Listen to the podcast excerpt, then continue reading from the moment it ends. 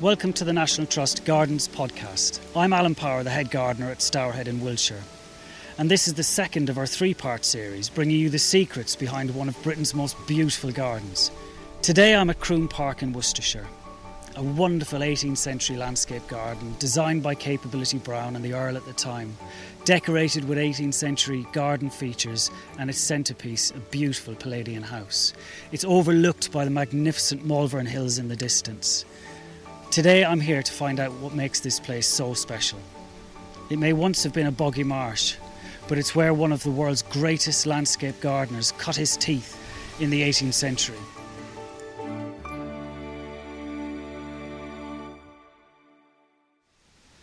Croome has had many uses over the last century, not just as a wonderful place to visit.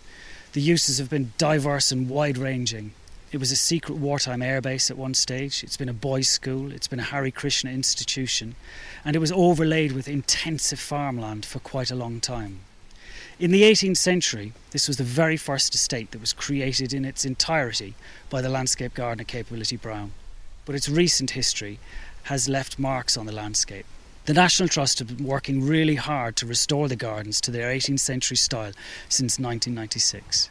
I'm standing near the visitor centre at the northern end of the estate where we're sheltered from the wind, and I'm meeting Catherine Alker, the head gardener at Croome. Now, Catherine, you've been here a while, haven't you?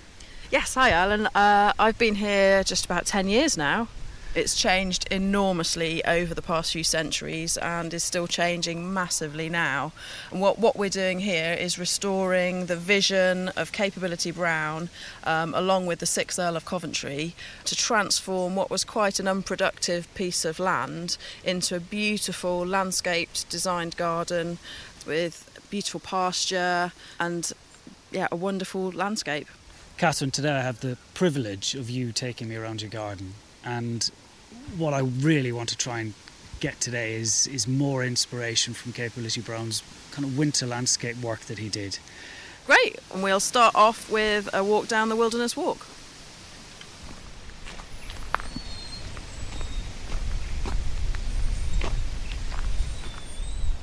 Catherine, we're standing looking at Brown's amazing work, and this is what thrills me about 18th century landscape gardens they're just stunning. They take your breath away when you emerge from a dark, surrounded, protected walk like we just have, and you see a view like this across the English landscape. And though, although immediately it's not, it's not obvious the efforts that went into creating this landscape. It's it's there in the detail. For me as a gardener, I start looking at the efforts from history, the huge cedar trees that were planted strategically around the estate to guide your eyes to particular views. And then I'm looking down at the efforts that you're making nowadays as, as a garden team. I can see young, ambitious trees planted and surrounded with tree guards. But the whole thing sits magnificently below the Malvern Hills in the distance. And we're lucky enough to catch a little bit of November sunshine today. So what we can see is the shadows stretching across the landscape, and it's looking absolutely amazing. It's been a huge amount of work, but um, we're, we're really pleased with how everything's progressing and how the restoration's coming along. Standing here in 1996, what we would have seen is an arable crop Nearly all of the parkland trees had disappeared, um, either due to Dutch elm disease, because there were an awful lot of elms across the parkland, or simply because the farmer had wanted to get the most productivity from the land and, and ploughed very close to the trees or removed them. Now, the, the landscape was dressed quite with a lot of detail, wasn't it, in the 18th century? There was quite a plant collection at Croome. It was an amazing plant collection, yeah. The, the sixth Earl of Coventry was really an obsessed man. He loved plants and spent an absolute fortune bringing in plants from across the globe. We've got lots of evidence in the archive, the plant bills, um, and also a guidebook from 1824 that shows us uh, that they were bringing in plants from the Far East, from the Americas, from uh, all across the globe, really, and, and that was driven by the Earl's passion for planting. And I know you're working really hard at the moment, aren't you, planting trees? How many trees Yes. do you reckon you've planted in the 10 years you've been here? We have certainly planted thousands. I'd say easily over 10,000 trees. Wow. And then shrubs uh, throughout the shrubberies. We've also done a huge amount of planting. It must have been amazing for you the first day you saw livestock wandering through the trees and the tree guards. It's lovely, and the cattle down on Church Hill just add a, a beautiful sense of scale. The tenant farmers now got the right breeds of cattle, so they really look part of the 18th century landscape. How on earth did he get it from being a boggy marsh to the magnificence of Croome? Well, when Brown arrived here, Croome Court, he was initially commissioned by the Sixth Earl to actually work on the court rather than just the landscape. So he would have seen a, a much smaller Croome Court, a brick building, but also sitting in quite an unproductive area of land. There was a church nearby to the court, um, as well as a little hamlet of buildings and a few farm buildings. But typical Brown, that wasn't quite right for him. So he, he expanded the court, put towers on the end, and um, enveloped the building in the beautiful Bath stone that we can see today. But also, he wanted a much more open view from the court across the landscape. So the church was demolished and the uh, hamlet was moved about a mile away. And then Brown himself redesigned the church, and this is the church that we can see today. And it was all about creating the kind of utopian effect on the landscape, wasn't it? Making it that perfect picture. That's right. And Brown, I think, was he was at the start of his career when he worked at, at Croome. Um, the Earl took a bit of a gamble on him, and it certainly paid off. And he became one of the country's most famous landscape designers. So I'm meeting with Michael Smith, the general manager at Croome. Now, general managers for the National Trust do all sorts of stuff. They look after the conservation ambitions for the property, the finance for the property, the visitor experience at the property, and every aspect of the management of the property. But we're standing outside a hut at Croome today, Michael. Can you just describe where we are? Well, well, this hut, and there are many huts like this spread out across the landscape at Croome, is part of RAF Defford, which in the 1940s was an RAF base instrumental in the development of airborne, airborne radar systems. It was all top secret at the time, and it's a quite phenomenal story. It is, isn't it? Can you tell us a little bit more about the kind of the RAF impact on the on Croome's landscape here? Yeah, there, there was colossal change at Croome in the 1940s, and of course, those wide open pastures that Brown had set out here in the 18th century were the ideal uh, place to create an airbase. And Croome had three vast interlocking runways, and a village sprang up here, which eventually accommodated almost 3,000 service personnel. So this sprang up over a very short time, and here, with over 200 aircraft on station, um, our British electronics experts were kitting out newly developed radar systems into each and every type of plane and then testing them, trialing them. Uh, here, there's a whole uh, amount of sort of counter propaganda that went out. The story about pilots' uh, eyesight being helped by eating carrots was an invention that came out of RAF Defford uh, to throw um, our enemies off the trail of what was really happening here. But through the efforts of the, the young service people here, servicemen and servicewomen, um, developments were made that were instrumental in securing the Allied victory in World War II. And Michael, this this museum, this ambulance shed was nearly lost at one stage, wasn't it? It was. We caught these buildings just in the nick of time. And in the 1940s, they were thrown up in a great hurry as temporary structures. You know, they're half a brick thick. And when we took on the management of the estate in 1996, we didn't really realise the significance of them. And they were all boarded up in various states of decline, covered with brambles and scrub. Um, but gradually, as we got to meet the veterans of the airbase, we understood how important they were.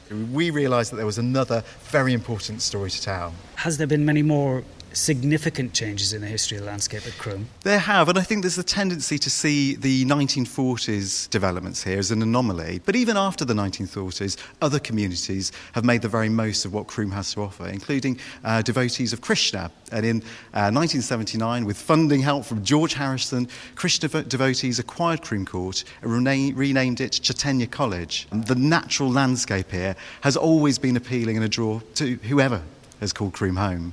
It's fantastic, isn't it? The, and these people, all of these people were were building what is the countryside around here now. Yeah. You know, what is the heart of the countryside. It's such a beautiful place to come. It's been really fantastic. Cheers, Alan. Thanks.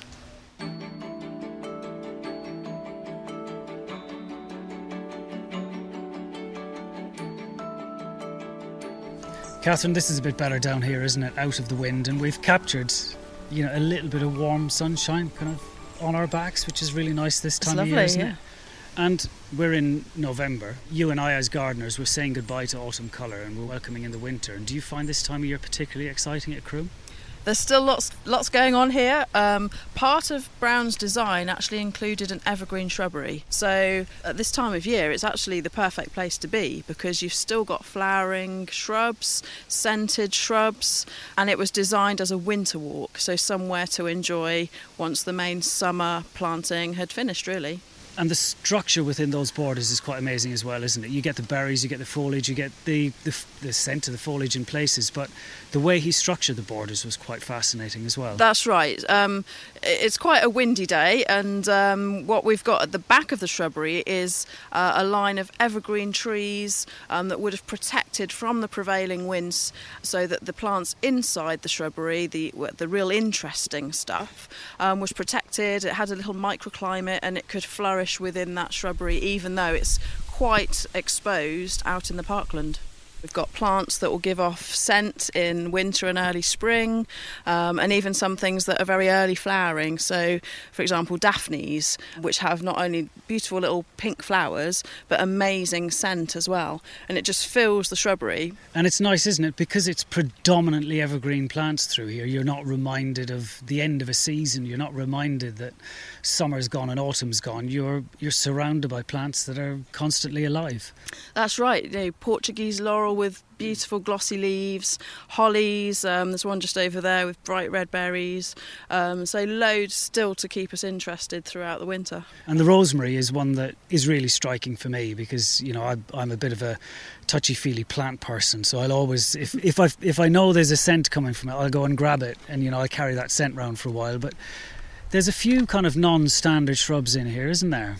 There are, yeah. We've used rosemary here. We know that they planted rosemary in the shrubberies, um, and we also um, have some sage, which hasn't lasted quite so well in the harsh winters. I've got jasmine for that, that spring flowering brightness of yellow colour throughout the winter. Guelder rose with bright glossy red berries as well. We've also got a couple of witch hazels, the hamamelis, um, which have the really um, sort of spidery like yellow flowers. Yeah. And again, some of those have fantastic scent. In the records, there were also hundreds of different ericas, so hundreds of different heathers. We haven't quite got to the stage of replanting that particular section yet. We'll need to sort out the, the soil for that because they need ericaceous Yeah. compost. And even in the records, there's an example of them bringing in tons and tons of ericaceous soil to plant those those heathers in. So They used to make it themselves, didn't? I've read in a few archives in places how, you know, they would go to a, a, a local timber mill and they would use the, the sawdust from pine trees to kind of add to the add to the soil along with some kind of um, charcoal and that kind of thing and cinders to actually you know increase the acidity level in it. So it's they were real kind of garden scientists back then. yeah, chemistry in the garden. Yeah.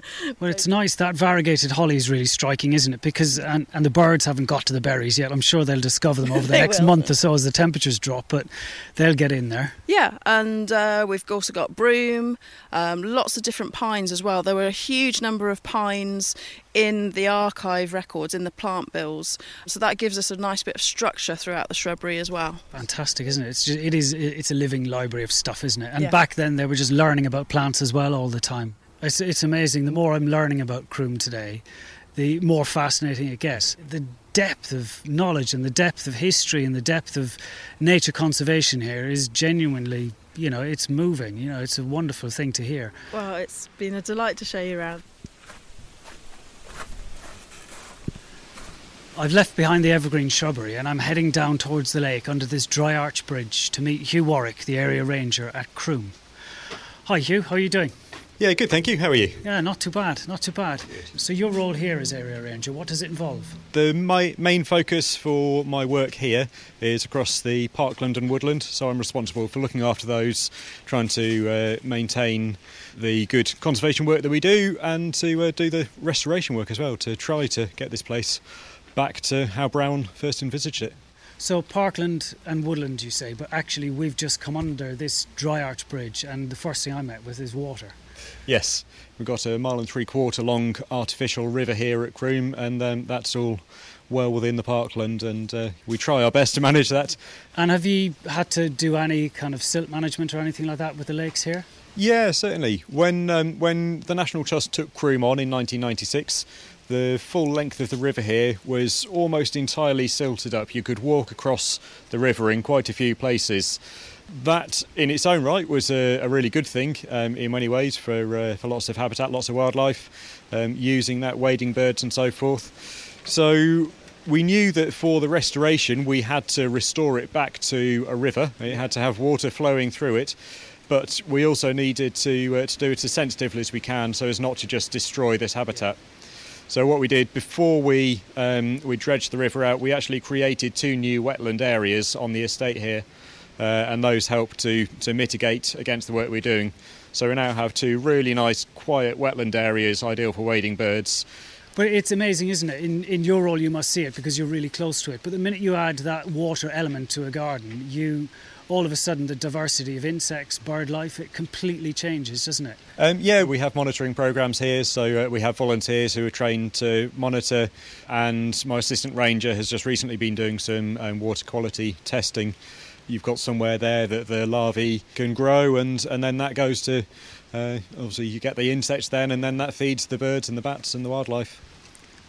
So we're leaving the Dry Arch Bridge behind, and in complete contrast to the enclosure of that bridge, we've just come out, and there is this magnificent view. I can see two bridges. I can see what looks like an island, but in true brown fashion, I don't know whether it's an island until I get further around the pathways because it's still full of mystery, although it's a big view. Do you have any winter migratory birds that come in and make use of this wonderful pond? Well, we have had an osprey passing through, believe it or not. Yeah, we've also had hawfinches here. Um, we have field fieldfares and redwings. Uh, so yeah, we get quite a few migratory species passing through, and I think we've become a bit of a kind of a local haven for wildlife because we're um, a nice green space. There's um, there's the wildflower meadows and so forth, and as you say, the body of water and all the insects that that provides. Well, Hugh, thanks a million. My pleasure. It's been a wonderful day at Croome today, and I'm finishing my day in one of the most stunning views I've captured all day, standing at the rotunda looking out over a glorious landscape with the river flowing in the distance.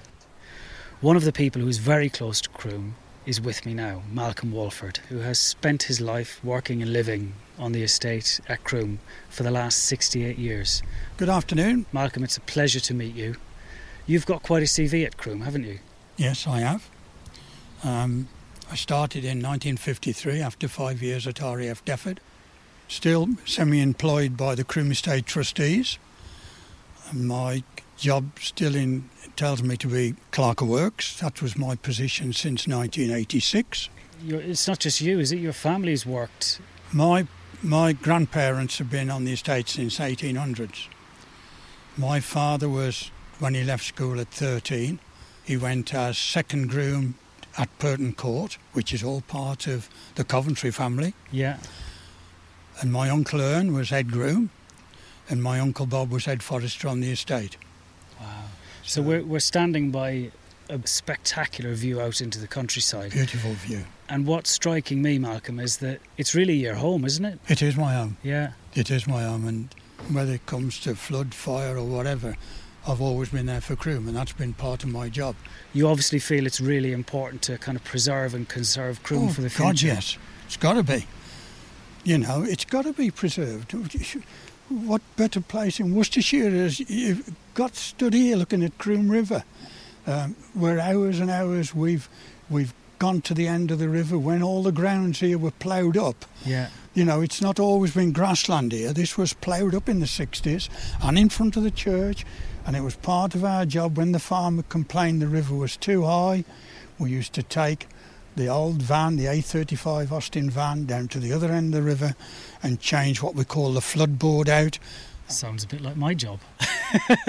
do you know, I do bits of that at Stourhead. We have a dam we look after, and there's Saturdays, Sundays, evenings, mornings that I'm out to check the levels. And Yeah. do you know what I love about working in historic environments is that there are some jobs that can never change. No. It's so it's so important, isn't it, to kind of capture memories and capture Oh, scenes yes. and to, Yeah. to share it and hand it on to the next generation But somehow, it's it? wonderful here at Croome. But hopefully I've, I've passed on a lot of information. Like I keep finding photographs for Catherine and one thing and another. So And tell tell me, you mentioned you. It's 68 years in total, but five years of that was spent with the RAF. RAF? Defford, yeah. And how did your transition from the RAF onto the estate happen? In a pub, In a pub, In a best pub place for Wadborough. everything to happen, isn't it? and my uncle Bob came in one night because we'd already been informed Defford was closing. Yeah.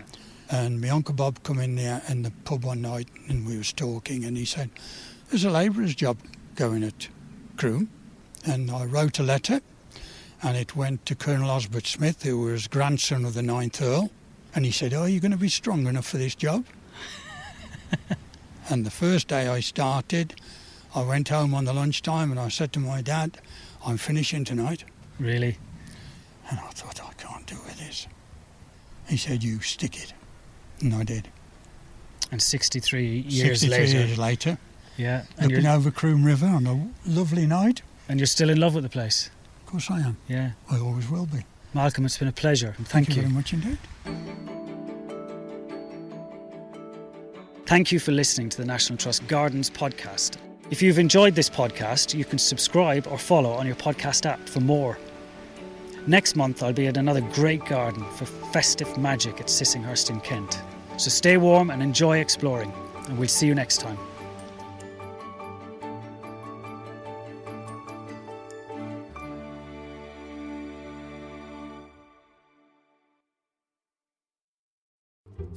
I'm Bettany Hughes. I've been visiting National Trust properties all my life. But in this series of podcasts, I'm going beyond the delights of teas and topiary to reveal the surprising European roots of some of the most splendid sites in England. You can subscribe to my series by searching for Bettany Hughes's 10 Places, Europe and Us on your podcast app.